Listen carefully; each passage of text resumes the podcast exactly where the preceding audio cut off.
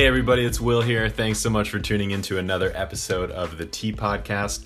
In this episode, we're going to be tasting the other new tea that we got from Shiran, the Nohana Sencha. So this is a blended tea made from a few different cultivars.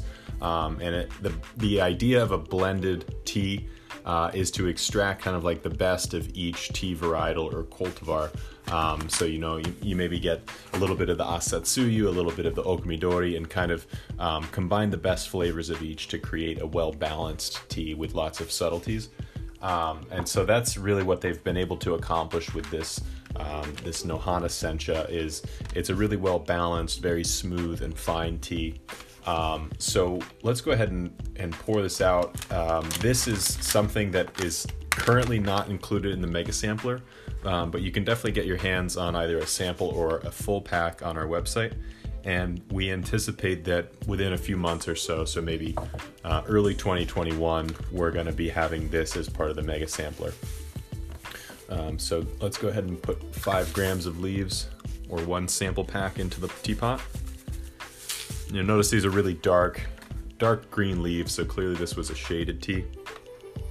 Very sweet, theanine-rich aroma coming off of the leaves. So I anticipate this being a very, very sweet tea. And I've actually been brewing this a lot recently.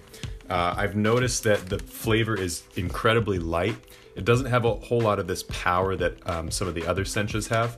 So what I would recommend is brewing it a little bit hotter. I like 70 degrees Celsius for 1 minute. So I'm gonna go ahead and pour that water in now.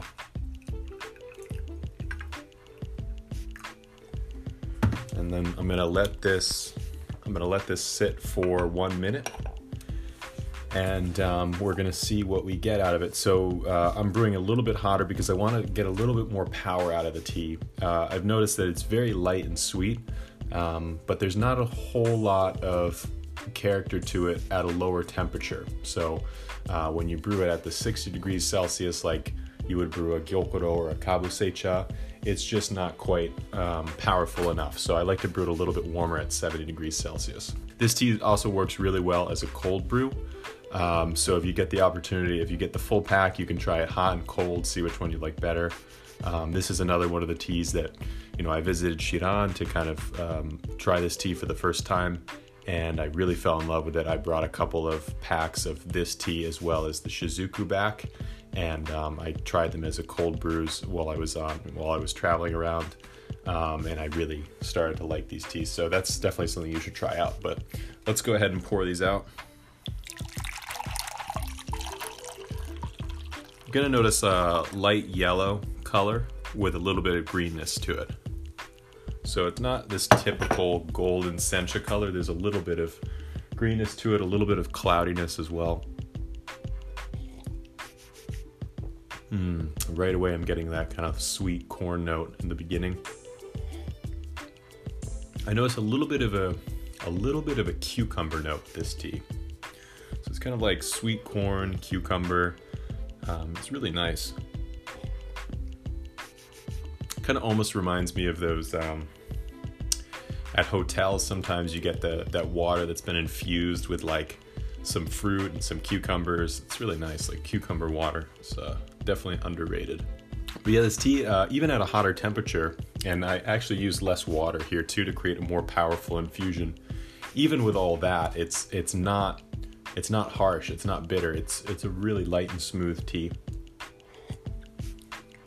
So if you're looking for a nice drinkable sencha, and when I say drinkable, I mean like you can kind of drink it throughout the day. It's not like this strong morning cup. It's kind of like a middle of the day kind of tea. This is a good tea for that because it's not too harsh on the palate. It's not bitter.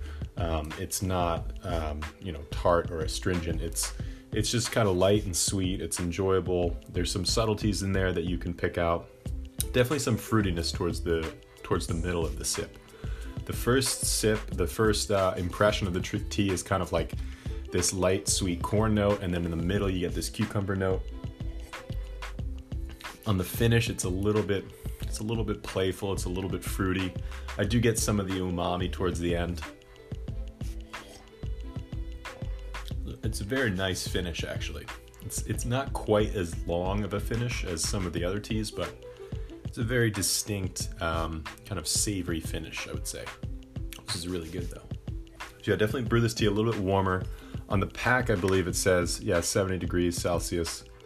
So that's 160 degrees Fahrenheit for 1 minute, and then each steeping after that is 20 seconds. So I'd say that's pretty good advice. I think you're going to get a good cup of tea out of that if you do it that way. I'm going to go ahead and brew it for a second steeping. And so I'm going to use the same temperature water, but for a 20-second infusion. And I'm interested to see, from what I've seen so far, this tea has a very good second infusion. But let's give it another 10 seconds or so, and then let's go ahead and pour it out. Let's see what we get. Okay, let's go ahead and pour this out. And you're noticing a much greener color. So this is similar to, although this is not a deep steam tea, it's similar to deep steam teas in that the second steaming gets a lot greener. Oh wow, yeah, much more of these vegetable notes. It's a little bit of artichoke, a little bit of spinach or edamame. And the first steeping was kind of the sweet corn and cucumber. Now you're getting into kind of like these steamed vegetables, almost like a vegetable soup or something. It's really nice. I think the sweet corn note is there a little bit, but it's actually coming a little bit later. It's coming at the same time as these steamed vegetable notes, I would say. As far as the umami finish goes, I think it's going away a little bit. This tea has a little bit of a drier finish, the second steeping. Yeah, a little bit of a drier finish. Actually, a little bit of a longer finish, I would say. That's really good. And definitely these are two completely different teas in the first and the second brewing. The first was kind of a light and sweet one. This is a little more challenging. It's a little more powerful. So I'm wondering if, I think it's good to do both at the same temperature of 70 degrees Celsius. I was almost thinking maybe if you are sensitive to these flavors, you can do it at a lower temperature the second time around, because you are going to get these slightly harsher vegetable notes. I don't want to say harsh, maybe that's a bad word, but for a beginner, you might like the first steeping a lot more because it's a little bit smoother and sweeter. The second steeping is going to be much stronger on these steamed vegetable notes, which I notice a lot of beginners are not so keen on. So that's kind of like the biggest turnoff for people that are first having their first time with Japanese green teas, is like these vegetable notes, a little bit of these grassy notes. So that's just something to look out for. But a lot of experienced green tea drinkers, or Japanese green tea drinkers, will maybe even prefer the second steeping because it's just got a little bit more character to it, a little bit more power. And then let's go ahead and see how the third brewing is. If we do another 20 seconds at the same temperature. And I'm using a little bit less water for these ones because maybe you've heard me mention in the past, I like to get a really concentrated brewing for these tastings so I can really pick out these notes. So definitely something that you should consider if you just want a little bit more power on your tea, to use less water. You could maybe use around 150 milliliters of water versus 200. So let's go ahead and pour this out. Still have that green color. I would say it's a little bit less cloudy than it was before. Oh no, it's still pretty cloudy. There's still a lot of suspended leaf particles in the water.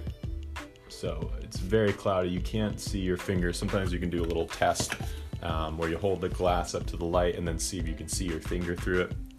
And if you can't, and you just see like a little bit of a shadow, then that means the tea is pretty cloudy, pretty dense, I would say.